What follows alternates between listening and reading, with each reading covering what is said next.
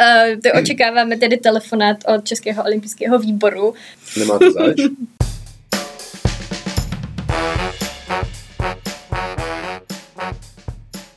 Ahoj! Vítejte u dalšího dílu podcastu Zrcadlo sportu. V našich rozhovorech spovídáme současné i bývalé sportovce, jejich trenéry i rodiče. Sdílíme jejich sportovní příběhy a zjišťujeme, jak nabité schopnosti a zkušenosti využívají ve svém dalším životě. Naším cílem je přinést nový úhel pohledu na sport a osobní rozvoj sportovců a odhalit, jak jim společně můžeme pomoci být spokojenější a úspěšnější nejen ve sportu. Děkujeme, že nás posloucháte.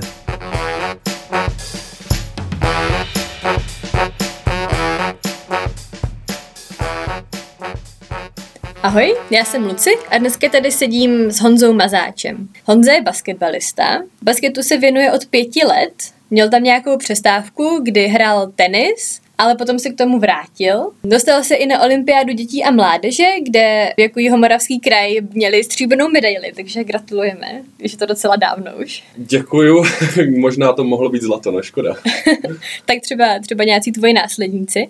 A potom taky se dostal na mistrovství České republiky a v tuhle chvíli hraje za Podolí druhou ligu a zároveň uh, sporu trénuje děti. A jedním z důvodů, proč vlastně jsem si Honzu pozvala do podcastu, je i to, že v rámci svého studia žurnalistiky dělal i rozhovory se sportovci o tom, jakým způsobem se jim potom přechází do v uvozovkách normálního života. Takže o tom se budeme taky dneska bavit. Ahoj Honzo.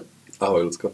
Když se vždycky bavím se sportovci, tak mě zajímá, jak třeba s tím sportem začali. Jaká vlastně byla tvoje sportovní cesta, tvoje začátky? Moje sportovní cesta, když to vezmu jako úplně obecně, jenom ve zkratce, tak eh, jak taťka, tak strejda hrajou basket, nebo hráli basket vlastně teď už, takže eh, k tomu sportu obecně mě vedla vlastně výchova. K basketu konkrétně, tak eh, tam to fungovalo na stejným principu, zase kvůli taťkovi, nebo díky taťkovi vlastně, jsem začal hrát basket v Boskovicích. To mi bylo tehdy pět, skoro šest před základkou. Mm. A tam jsme hráli oblastní přebor, tuším čtyři roky, pět let, tak nějak, nevím přesně. A chvílku mě dokonce i trénoval na konci tady tohohle období. Pak jsem si dal přestávku, jak jsi říkala. V té přestávce jsem trénoval tenis asi rok ale nehrál jsem ho nějak na úrovni, nehrál jsem ho ani uh, soutěžně, mhm. prostě to bylo čistě tréninkově. No a potom jsem se vrátil k basketu a u toho jsem vlastně teďka i zůstal a díky bohu, že jsem se k němu vrátil. Proč díky bohu? Protože mě strašně baví teďka. Jak předtím jsem ho dělal spíš proto, uh, protože to chtěl třeba taťka nebo chtěli rodiče. I já si troufám říct, že bych tak jako vedl dítě, aby prostě aspoň něco dělalo tak teďka mě to fakt jako s velkým způsobem baví a, a naplňuje, plus to trénování je taky super a myslím, že basket je jako správný sport pro mě. Mm-hmm. Takže tady tahle pauza vlastně tě potom přivedla zpátky a takže asi teďka jsi spokojený, že zase běháš po kurtu. Já doufám, že je spokojený. Já myslím, že on, i když to nedává moc najevo, tak myslím, že byl rád, že jsem se k tomu sportu vrátil, k basketu teda přesněji a že potom jsem ho hrál i na nějaké úrovni, netroufám si říct, že by byla vyloženě vysoká, tou dobou to teda byla nejvyšší mládežnická, ale mm. uh, přece jenom prostě nebyla to jako echt úroveň, a, ale myslím si, že, myslím si, že je rád. Mm. Doufám. Tak já myslím, že určitě. Jaké to vlastně bylo, když tě trénoval, taťka? Bylo to složitý jak pro mě, tak pro něj. Protože uh, já nevím, jestli viděla třeba High School Musical. Viděla. A mě taky trénovala mamka, takže jo, asi... tak to máme stejnou Asi trošku se rozumím. Mm. Um, no, tak v tom případě víš, jak to chodí. Bylo to na nic z toho důvodu, že se snaží mi nenadržovat, takže do mě šel dvakrát tolik. Mm. Tou dobou mě basket ještě tak moc nebavil, spíš jsem tam chodil, abych něco dělal, nebo abych byl s kamarádama. Prostě to nebylo, nebylo to ono. A když jsme se o tom bavili teďka nedávno, tak to nebylo ono ani pro něho. Takže myslím, že je dobře, že jsme tou dobou vlastně skončili, protože v Boskovicích se mládežnický basket rozpadl, kde jsem hrál. On to přestal trénovat a je lepší, když není rodič trenérem. S tím asi jako souhlasím. No. Myslím si, že jsou určitě rodiče a, a děti, kteří třeba by to zvládli, ale určitě je potřeba se o tom jako pobavit ideálně na začátku a nastavit nějaký pravidla očekávání, protože uh, to může být jako dost, dost problematický pro ten vztah, což je pak jako škoda. Jako na druhou stranu, přesně jak říkáš, můžou být i ty případy, kde to funguje. A pak si myslím, že nic lepšího nemůže být. Hmm. Protože pokud si rozumí, tak je to úplně pecka a ten rodič nemá takový ten klasický rodičovský přístup, že můj syn musí být, nebo moje dcera, musí být prostě nejlepším uh, hráčem, atletem, čímkoliv a, a respektuje tu hru, obzvlášť v týmovém sportu, tak, tak to je pecka, no. Ty jsi teda s basketem na chvilku rozloučil a zkoušel jsi teda tenis a jaký byl potom ten návrat zpátky? Návrat byl zvláštní z toho pohledu, že já jsem nechtěl se vrátit. A vlastně to byla strašná náhoda, protože nejdřív jsem hrál ten rok, jak jsem říkal, tenis, a potom na Gimplu, kam jsem chodil, tak eh, jeden učitel Dobeš, eh, který mu teda zpětně děkuji, že tam Zdravíme založil, pana Dobeše. Zdravíme pana Dobeše. založil kroužek basketu, za což mu děkuji teď. A já jsem se tam chodil párkrát koukat s tím, že jsem basket hrál, takže jsem k tomu měl nějaký aspoň trochu vztah. No a potom mě vlastně taťka navrhnul, jestli tomu nechci dát jako druhou šanci. A já jsem nechtěl, ale říkám si, dobře, tak jako je to taťka, tak tam dám druhou šanci. Párkrát jsem si tam šel zahrát, začalo mě to docela bavit.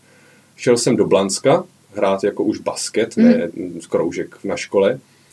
No a z ničeho nic prostě během půl roku, uh, netroufám si říct, že bych byl tak dobrý, ale uh, jsem se odstnul v Brně, v Lize, což byla jako tou dobou v patnáctkách, u patnáctkách hmm. nejvyšší, nejvyšší liga. Pak jsme pokračovali do extra další rok, takže to bylo prostě jako extrémně nečekaný. Mm-hmm. Uh, myslím, že jsem na to nebyl připravený. Myslím, že možná tady ten rychlej vzestup uh, se taky podepsal na tom, že jsem jako nebyl nikdy tahounem toho týmu v té mládeži.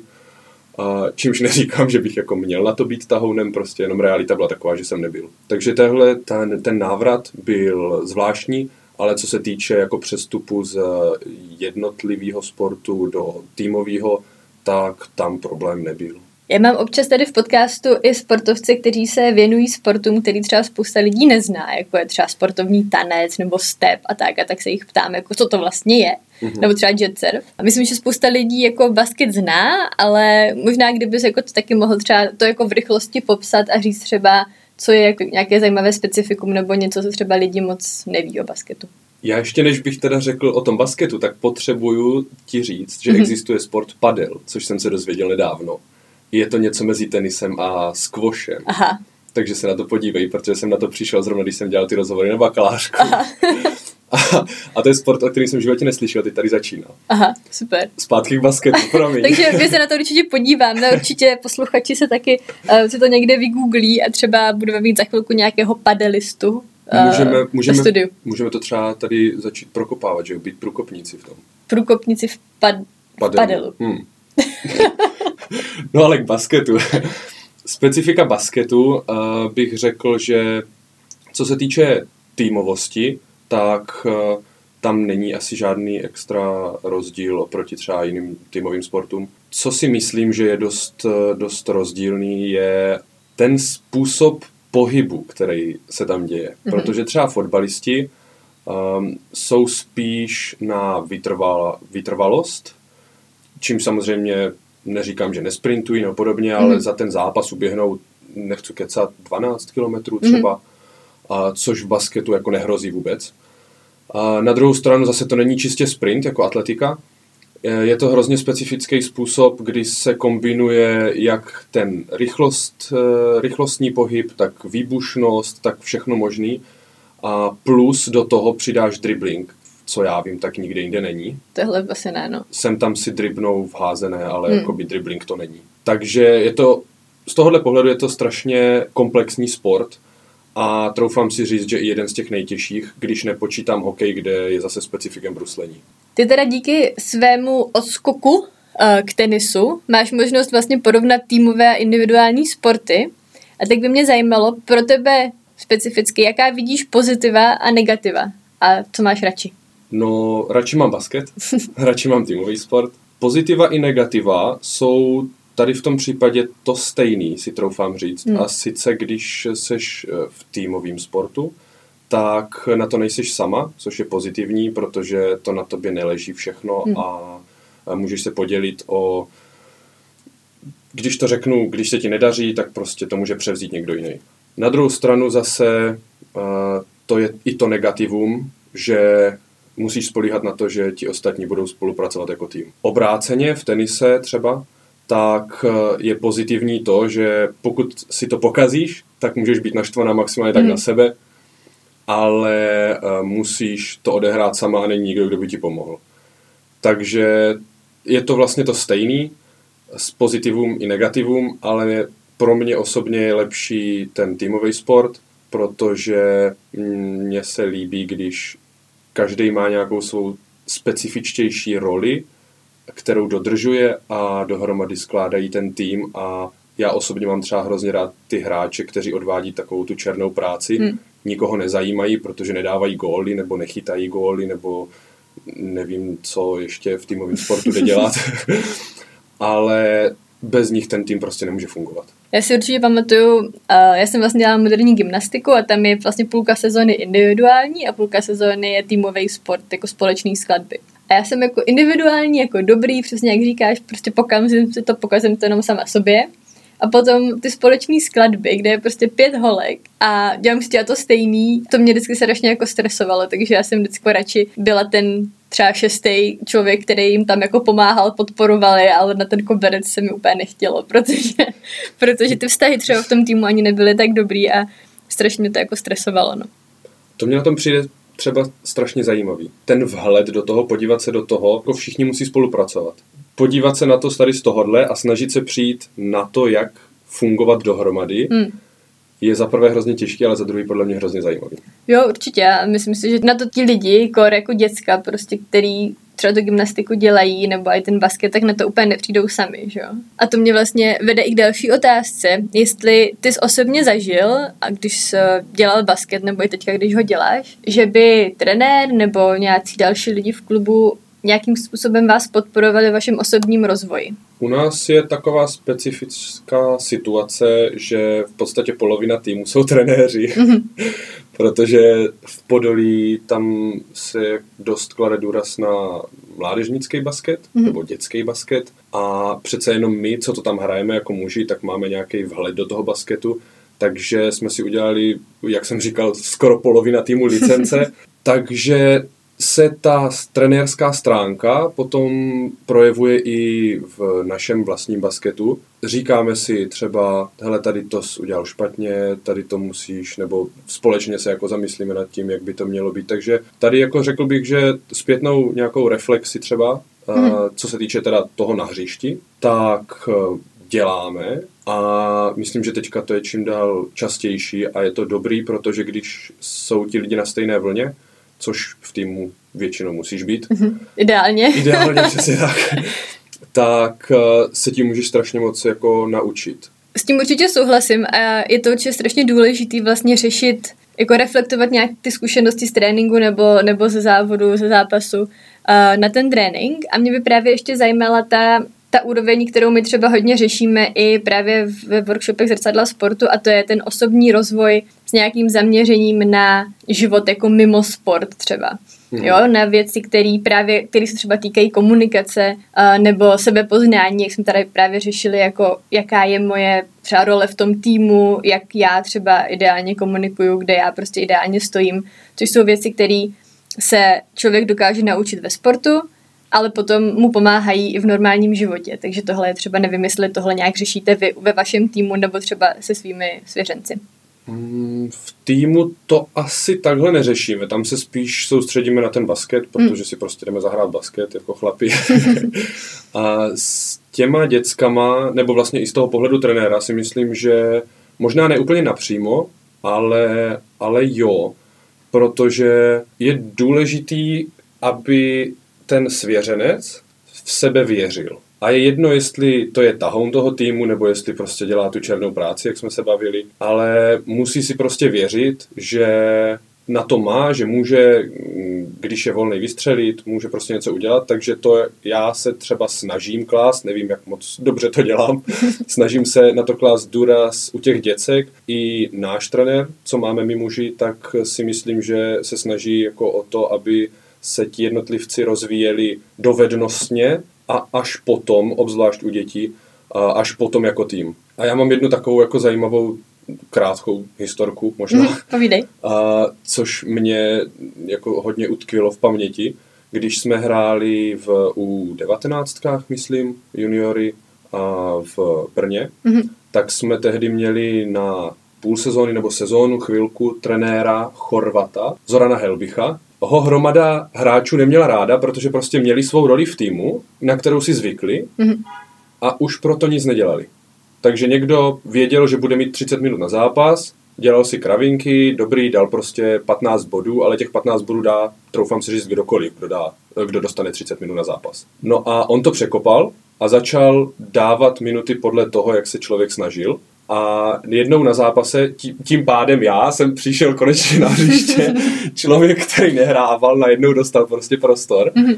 A měl jsem problém s tím, že eh, jsem pořád měl takovou tu mentalitu, jako že to nechci pokazit. A, a právě jednou jsme tam hráli a on říkal, když jsem minul asi tři střely, nebo jsem prostě nešel do koše, když jsem měl, nebo něco takového, tak eh, on si právě mě zavolal a říká, eh, hele, jako já ti věřím, ale už jenom na tobě, aby si zvěřil prostě. Hmm. Já jsem tě tam dal, jako já chci, aby střílel, takže hmm. si musíš ty uvědomit, že chceš střílet. A tím momentem já jsem si vlastně říkal, no jo, však jako on mě fakt věří prostě, teďka jsem hrál fakt jako 30 minut, tak nemůžu být s prominutím posranej, to můžu říct.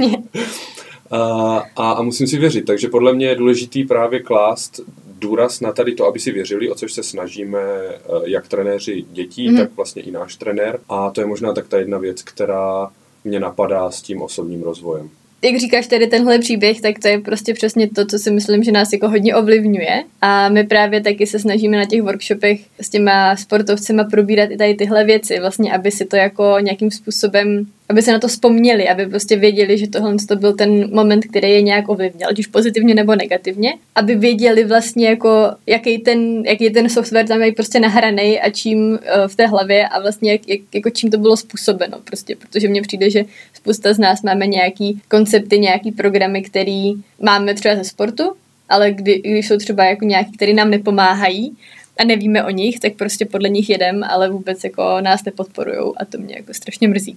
Já teďka jenom mě napadá, já nechci být jako motivační nějak extra Buď motivační. já si netroufám říct, že bych měl na to jako motivovat lidi.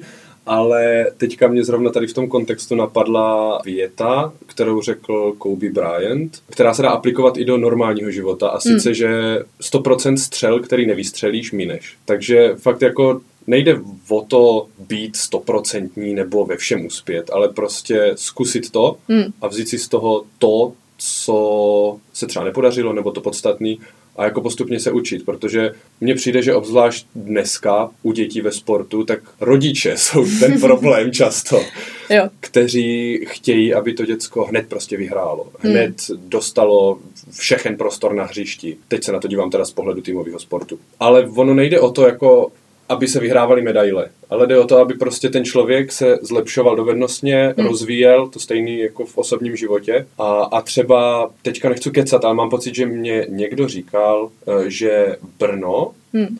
jako zbrojovka, nebo prostě děti fotbal, takže eh, poráží nebo poráželi v dětských kategoriích Barcelonu. Což je sice super, ale kde je Brno v no, mužích no, a kde je Barcelona v mužích?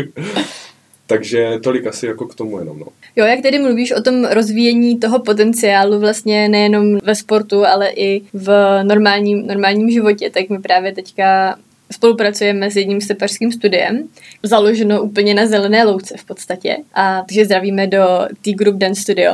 A tam jako oni si pak uvědomují to, že přesně tak jako může děcko vytrénovat tak, aby najednou bylo mistr světa, ale pokud si pak z toho nic nevezme, tak vlastně je to jako ztracená, ztracený čas v podstatě, nebo jako je to nedo, nedokonale využitý čas. Mm. Takže oni hodně já jsem měla zrovna teďka podcast s Tobiášem Košírem, s tím zakladatelem a on říká jako ano, my chceme trénovat jako světový stepaře, ale víme, že to bude prostě úplně minimum těch dětí, které nám tam jako projdou a chceme, aby oni si naučili nějaký návyky, měli nějaký hodnoty, které nám jako přijdou jako důležitý pro život.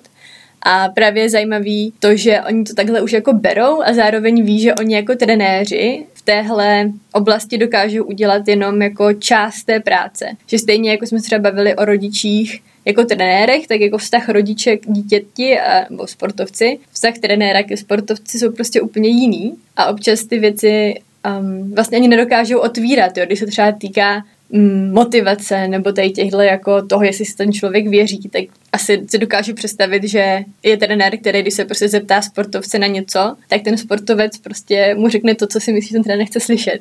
Hmm. Což je jako blbý, že jo, když chceme, aby se to ten sportovec jako nějakým způsobem uh, vyřešil nebo uvědomil sám. Takže právě proto jsem ráda, že jsou i kluby, který si nás zvou, abychom tady tyhle témata s těmi sportovci otevírali, protože ví, že, že trenéři ne, nemůžou ani by neměli tady tyhle třeba věci řešit, protože je k tomu potřeba úplně jiný vztah uh, k, těm, k těm lidem. To, to přesně, nebo on vlastně, nebo nevím, jestli... tak jsme se o tom jako bavili, myslím, že máme na to stejný názor.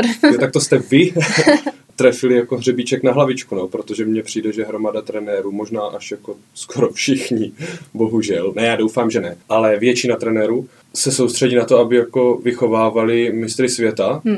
zatímco, jak říkáš, to je prostě minimum z těch dětí a obzvlášť v dětských kategoriích je to strašně důležitý, hmm. aby ten trenér naučil nějakou disciplínu, morálku, kterou třeba ti rodiče nemusí jakoby učit, Čímž nechci říct, že by zase měl zastupovat roli toho rodiče, spíš jenom tak jako rozvíjet. Hmm. Ale je důležitý, aby si to děcko vzalo nějakou právě morálku, pravidla, že hele, teďka je trénink, teď se prostě musí dodržovat pravidla, hmm. s čímž já třeba mám pořád problém u té skupiny, kterou trénujeme ještě s kamarádem, hmm. s druhým trenérem, což jsou 13-letí, 14-letí kluci, tam můžeš říct desetkrát, že nemají sedat, když pijou. Mm. A oni si sednou. No jasně. Takže potom už prostě je to jenom, na jednu stranu je to smutný, na druhou stranu je to trošku vtipný, že zabereš třeba desetinu toho tréninku tím, že oni klikujou. Ale jako musíš to udělat, mm. protože prostě musí se dodržovat nějaký pravidla. A v rámci těch pravidel potom už můžeš fungovat nějak kreativně, dělat si víceméně, co chceš. Mm ale prostě jako trenér musí tady tohle naučit, to dítě, podle mě, a pak se z toho dají teprve dělat mistři světa. Jo, určitě. A zároveň pro mě teda je tam i ta druhá mince toho, že znám spoustu lidí, kteří jsou jako skvělí sportovci, nebo když byli menší, tak byli skvělí sportovci, protože právě tady tohle všechno jako dělali a teď jako samozřejmě, když prostě běhám a pak si sednu se napít, tak akorát se mi zamotá kebula a udělá se mi blbý, že jo? Tak to je jasný, mm, že to mm. prostě jako tohle je potřeba, aby to nedělali. Ale um, jakoby najít někde tu balans mezi tím, v tuhle chvíli toho trenéra poslouchám, ale zároveň jako mám svoje cíle, jako by moje cíle, že to, že mně přijde, že spousta trenérů má jako cíl, aby ten sportovec se stoprocentně poslouchal, ale vlastně nemyslel za sebe. A mm-hmm. pro jako život je dobrý prostě, uh, aby ten, člo, aby ten člověk, jak kdokoliv to je, tak dokázal si stanovovat svoje cíle a nějak za nimi jít a nějak evaluovat ty věci. Takže my právě taky um, tohle to řešíme, prostě nějaká evaluace cílů, jo. Samozřejmě je to v rámci toho sportu, v rámci toho, co ten trenér jim dokáže dát, ale za mě je to jakoby taky důležitý, aby, aby jednak teda poslouchali a zároveň měli prostor na svoje vlastní přemýšlení a své vlastní priority. No určitě, tady tohle je jako stoprocentní pravda. Ty pravidla by měly být nějakým základem hmm. a potom už to je to, co odlišuje dobrý trenéry od špatných trenérů, jestli dokážou rozvíjet toho jednotlivce.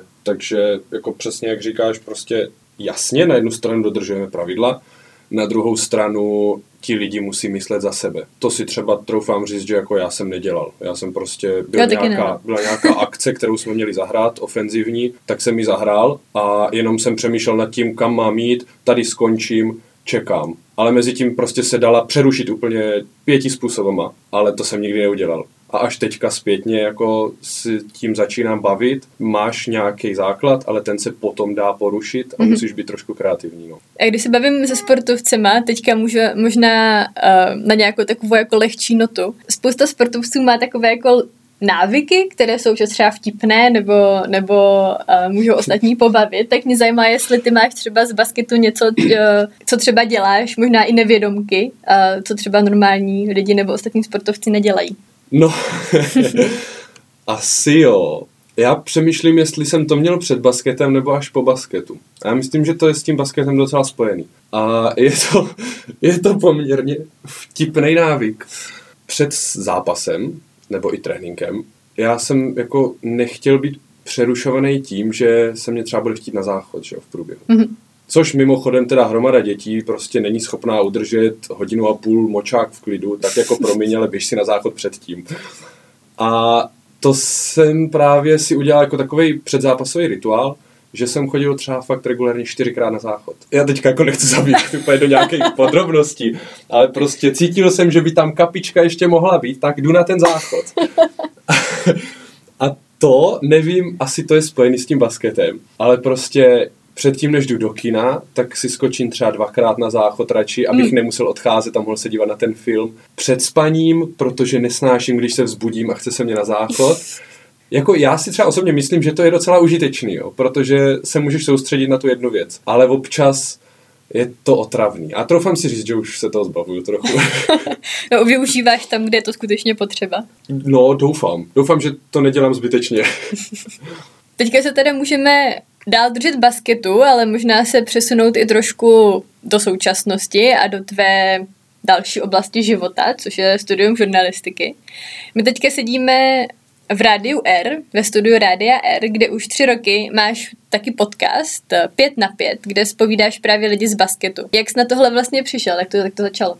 Hodně zkrácená verze je taková, že jsem vlastně začal studovat eh, v Brně tady na žurnalistice na Masárně. První nebo druhou přednášku přišel Martin Šeda, který tou dobou vedl rádio eh, s tím, že ho propaguje, jestli nechceme. Říkám si, proč ne, zkusím to, že jo, hmm. aspoň bude nějaká zkušenost. Takže jsem sem přišel, Jediný, co mě napadlo, mm, o čem bych chtěl mít pořád, byl basket, protože si troufám říct, že se v něm vyznám. A tak jsem začal. Původně to bylo tak, že jsem měl půl toho pořadu jenom jako informace, novinky a půl rozhovoru, od čehož jsem nakonec ustoupil, protože to prostě nemělo smysl. a ty rozhovory s těma basketbalistama uh, dělám, protože mě baví, protože z velké části to byly lidi, který jsem znal a jsem, jsem si je pozval následně. Mm-hmm. Jenom v pár případech jsem ty lidi poznal nebo poprvé viděl až tady ve studiu. Mohli jsme si povídat o tom a můžeme si povídat o tom, co nás oba zajímá, takže, takže to byl ten důvod. Který třeba z těch rozhovorů si pamatuješ, který tě zaujal, byl nejzajímavější? Já bych odlišil nejzajímavější a nejkvalitnější. Okay. Protože když se podívám teďka zpětně, tak ty začátky, přece jenom jsou to tři roky, tak ty začátky byly poměrně krušný, ty rozhovory nebyly kvalitní, tak jak bych si představoval teďka třeba. Takže nejzajímavější byl Kenyon Berry, což eh, ty se asi v basketu tolik nevyznáš. Úplně ne, no. A jeho taťka, Rick Berry, je jeden z nejlepších hráčů historie mm-hmm. basketu, a je členem síně slávy NBA a má dost specifický způsob házení trestných hodů, na což se můžeš potom třeba podívat, protože okay, to háže spodem. háže to, jak říká z tomu, jako granny style, babička Aha. na babičku to háže. No a jeho syn právě hrál v Brně chvilku, mm-hmm. což uh, za prvé nevím, jak se sem dostal, a za druhý to byl dost velký styl, jak se říká prostě za poměrně slušný peníze jako výborný hráč. No a s tím tady si povídat, ještě k tomu v angličtině, což já zbožňuju, tak eh, bylo určitě to nejzajímavější pro mě. Bohužel to bylo tou dobou, kdy ty rozhovory podle mě ještě nebyly tak kvalitní.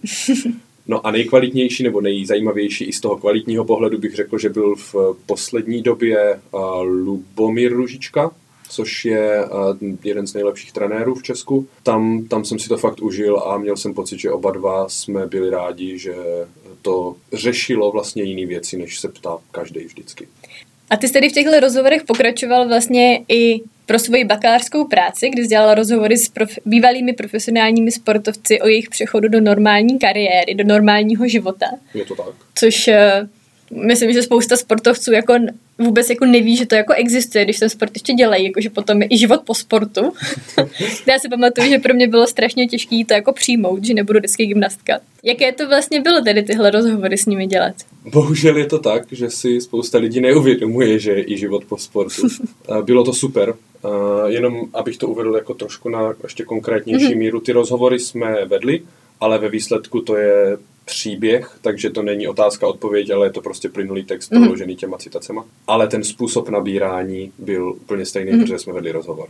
No a bylo to, bylo to naprosto skvělý, protože to je část sportu, o které se moc nemluví a i ti sportovci bývalí byli, mně přišlo teda, že byli hrozně rádi, že se o tom fakt chce někdo bavit. Obzvlášť super byl rozhovor s Jirkou Velšem, což je basketbalista a mě nejbližší z těch, mm. který jsem spovídal. Takovou jako dětskou radost mi udělalo, když jsme se bavili o financích, mm. a mhm. protože v NBA teďka funguje, hm, fungují programy o nějaké finanční gramotnosti, přednášky a podobně, tak jsem se optal, jestli to měl i on, nebo jak se potom vypořádával mm. s těma financema a on jako na začátku věty hned, no, to je strašně zajímavý, protože o tom moc nemluvím a nikdo se mě na to neptá. A já jsem tam jenom seděl, Ježíš děkuju. Takže to mě, jako, to mě těšilo, no, a bylo to super. Co třeba tě na tom překvapilo, nebo z těch jejich příběhů, co třeba si pamatuješ? zajímavého? Pamatuju si, že právě ten Jirka Velš a ještě Jaroslav Soukup, biatlonista, tak oba říkali, jak bylo zvláštní přecházet, co se týče těch financí, mm-hmm.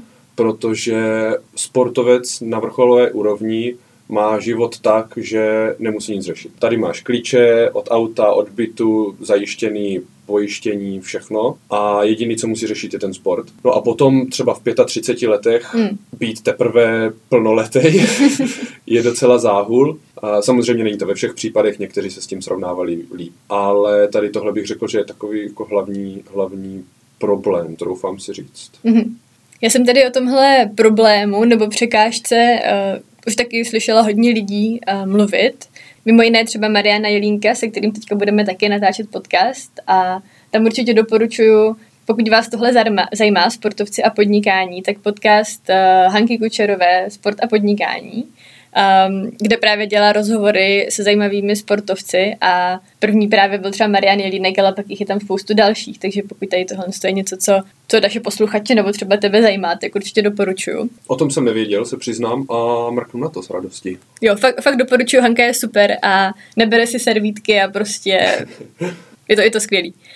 Když se zbavil s těmi bývalými sportovci teda o tom, jak, jaký to pro ně je vlastně jít z toho profesionálního sportu do toho normálního života, i když samozřejmě pro ně to bylo asi trošku jiný, jak říkáš, když se tomu věnovali, tak vlastně nemuseli nic řešit, pak jsou tady sportovci, kteří chodí na trénink po práci a snaží se to nějak kombinovat, že jo. A viděl jsi tam třeba nějaké podobnosti v, té, v tom jejich příběhu nebo zkušenostech eh, s tebou a tvýma zkušenostmi? Zkušenosti se mnou si, no podobnosti se mnou si netroufám říct, protože přece jenom jsem měl lidi, kteří jsou špičkou v oboru a já si hraju basket a pro radost. Ale ne ve všech případech. Ale řekl bych, že největším problémem pro ty sportovce, kteří hrajou na vrcholové úrovni, mm, a teď myslím jako fakt špička, tak je najít nějaký naplnění života hmm. po tom, co skončí s tím sportem. Protože prostě, když se snaží být nejlepšími sportovci, co můžou, tak je to ten největší hnací motor, to hmm. nejvíc, co chtějí.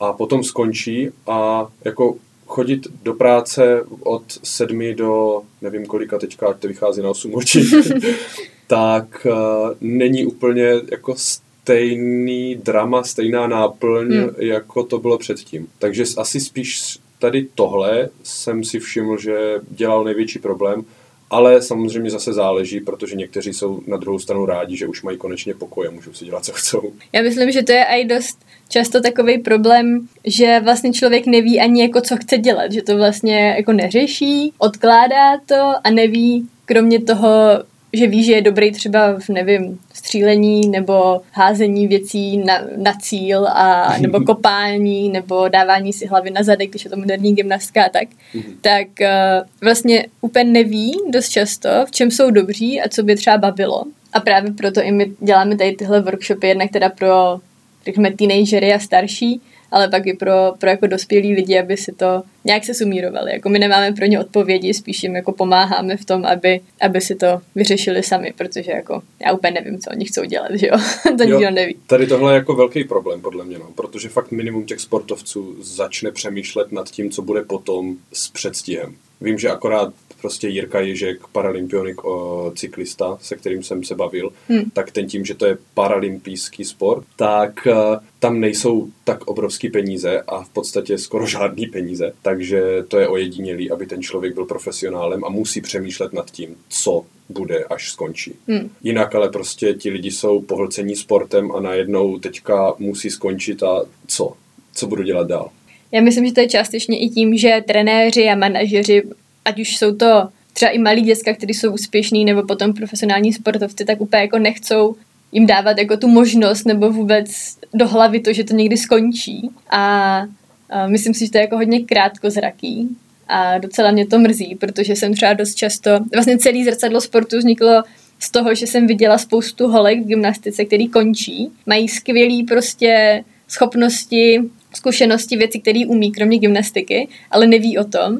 A teď oni skončí a ten trenér nebo ta trenérka prostě od nich takhle jako zvedá ruce a dává od nich ruce pryč a ty už jako nejseš můj problém prostě. Mm. A možná je to um, specifikum jako individuálních sportů, který jako není možný profesionalizovat uh, dětských sportů a tak, ale tohle to mě na tom právě strašně štvalo, takže právě proto jsme vůbec zrcadlo sportu začali. A myslím si, že teďka jako vidím hodně paralely právě tady v tomhle, když úspěšný nebo i neúspěšný prostě dítě skončí ve sportu, který do té doby dělalo jako velmi intenzivně a tomu profesionální sportovec, který třeba jako skončí a vlastně pak ani jeden z nich jako neví prostě, co dál dost často. Ale taky si myslím, že teďka jsou nějaké ty programy duální kariéry a tak, které si myslím, že tu to trošku aspoň řeší nebo tomu napomáhají.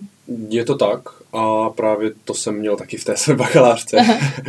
a ta duální kariéra je ale jenom pro ty vyloženě vrcholový sportovce. Hmm. Takže třeba medailisty, nějaký reprezentanty a podobně, ale neřeší to úplně tu situaci takové té jako střední sportovní třídy, mm-hmm. kde jsou hráči, kteří mají, teďka nechci plácat, ale prostě dobře střelím třeba 20 tisíc měsíčně, jsou lavečkoví hráči, hmm. ale mají v hlavě to, že chtějí být nejlepšími, vůbec na ničím jiným nepřemýšlí a pak prostě skončí. Hmm tak tam to jako duální kariéra neřeší a to si myslím, že je ta nejvíc ohrožená skupina. Hmm. Na druhou stranu zase, pokud se ten člověk rozhodne být nejlepším na světě v tom sportu, tak nemůže být nejlepším, pokud bude mít zadní vrátka a furt nad tím přemýšlet. To procento, kteří jako se fakt stanou tou špičkou, hmm je menší, než si kdokoliv dokáže představit. Mm. A spíš je to problém potom, protože ti lidi jako doufají, ale nestanou se. Mm. Ale fakt jako když se podíváš třeba na ty úplně nejlepší, tak uh, jako nemůžeš mít zadní vrátka. Jo, jako já, já tedy s tímhle, s tímhle souhlasím, jako úplně, teďka to možná nevyznělo úplně tak, jak jsem to myslela, že uh, pokud člověk chce něco dělat, tak by se do toho určitě měl jako dát stoprocentně a, a i že jo, rodiče, trenéři, ten člověk sám do toho dává jako spoustu energie, peněz a všeho času. S rozvahou, no prostě. S rozvahou a hlavně teda, když si potom jako uvědomím, že ano, chci končit, tak si myslím, že by měla být někde, ať už třeba v klubu, nebo ve svazu toho sportu, jako Českém svazu, nebo i třeba nějak, jako nějaká nezávislá organizace, která těmhle lidem, ať už jsou na jakékoliv úrovni, prostě pomůže s tím přechodem. Protože přesně jak říkáš, jako ti lidi, kteří, o kterých potom jako třeba slyšíme na ČT Sport, tak to je 0,001% lidí, kteří kdy sportovali. A je strašně velká část lidí, nebo úplně naprostá, naprostá většina prostě maká. Já třeba vím, že v gymnastice holky o 12 to mají fakt jako víc jak půl úvazek, prostě pět hodin denně na tréninku a, a závody. A dost často ničeho nedosáhnou, nebo nebo jako třeba skončí těsně předtím, než toho dosáhnou. A myslím si, že ten sport dost velkou část tady těchto lidí tady jakoby zrazuje nebo prostě jim nedává jim takovou péči, jakou si myslím, že by, že by jim dávat měl a mohl. Tak doufám, že teďka se to bude nějakým způsobem měnit a my na tom pracujeme. jo, jako tam jsou dva pohledy. Jeden je, že by si ten člověk měl dávat pozor na to sám. Jak říkáš, myslím, že to je taková věc, která by nezabila asi svazy, když by přihodili třeba, nebo někdo, když by prostě přihodil tam tu složku, hele, pojďte se zamyslet nad tím, co bude jako potom, nebo... Jo, a zároveň taky si myslím, že ve chvíli, kdyby ten sportovec věděl, že když se to nepovede, nebo když už potom bude končit, že tady tuhle možnost tam mít bude, jako nějaký buffer prostě mezi sportem a jako normálním životem, tak by do toho sportu třeba šel víc, že jo? Možná. Že by... A potom by mohlo být třeba víc mistrů světa. Přesně tak. Když Takže... by nemuseli přemýšlet nad tím, co pak bude a někdo jim s tím pomohl, tak se můžou soustředit na sport. Heureka. Takže uh, to očekáváme tedy telefonát od Českého olympijského výboru a jsme otevřeni uh, tedy tomu to s vámi řešit. Nemáte zač? ne, to samozřejmě jako já myslím, že už spousta trenérů a klubů uh, tohle řeší. Akorát vlastně z toho, že se tady o tom bavíme, tak uh, zatím to asi úplně vyřešeno není. Nebo aspoň ne pro všechny. Ale myslím, že ta situace se fakt zlepšuje. Taky že si myslím. už si na to dávají pozor lidi víc a víc. A my už se blížíme ke konci našeho podcastu, našeho rozhovoru s Honzou Mazáčem. Předtím, než se přesuneme na poslední tři otázky, které už určitě naši posluchači netrpělivě očekávají, co, si, uh, co na to Honza řekne, tak bych jenom chtěla všechny pozvat, abyste nás sledovali na Facebooku a na Instagramu a pokud třeba máte nějaký klub nebo jste členem, členkou nějakého týmu nebo kolektivu, který by se s námi chtěl potkat a chtěl by od nás třeba nějaký workshop, tak určitě nám napište. A teďka k těm otázkám. První z nich je, co tě basket naučil, co používáš i v normálním životě?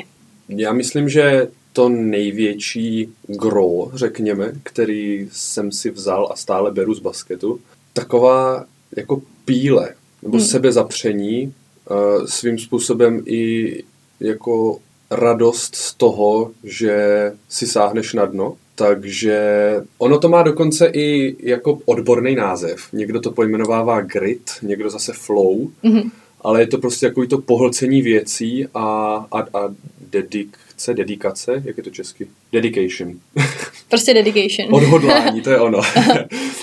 a takže to jsem si třeba vzal z basketu, když, já nevím, se učím nebo na něčem pracuju, tak prostě fakt si říct, hele, jako teďka nebuď blbej Honzo, soustřed se na to, hmm. zamakej a dej tomu všechno. A, a ono mě, nebo tebe, nebo ostatní, to fakt jako pohltí prostě ta věc. Hmm to stejný právě, když jsi na tréninku a najednou se jako zapřeš a řekneš si, tak jo, tak teďka makám, to je ten flow právě, kdy tě to pohltí, tak eh, to jsem si právě vzal jako i z toho, že eh, prostě musíš tvrdě pracovat a, a pak to přijde. Což vlastně úplně jako by s tím flow nesouvisí, ale souvisí to s tím, co jsem si vzal v basketu. Mm-hmm.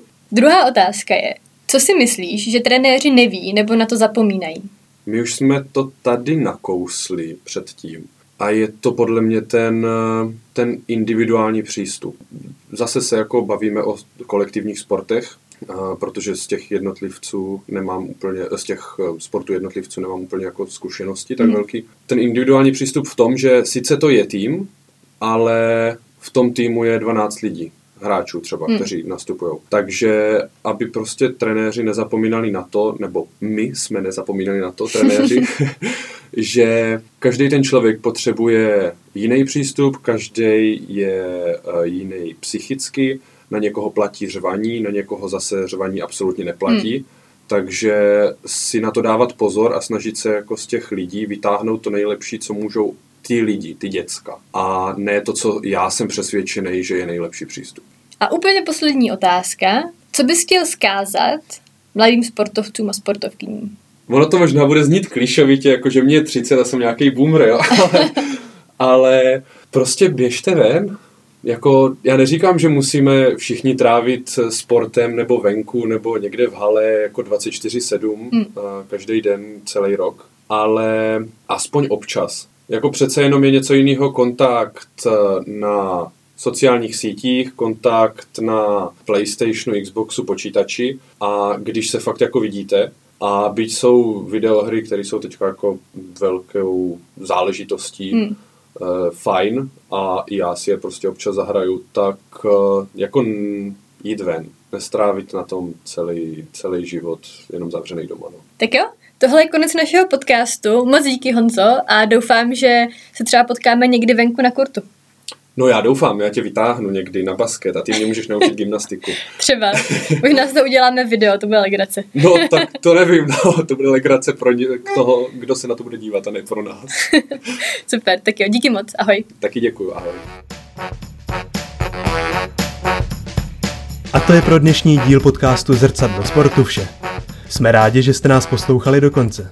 Doufáme, že vás dnešní díl inspiroval, vzdělal, pobavil nebo třeba všechno dohromady. Více se o iniciativě Zrcadlo sportu dozvíte na našich webových stránkách www.zrcadlosportu.cz, Facebooku, Instagramu nebo našich workshopech.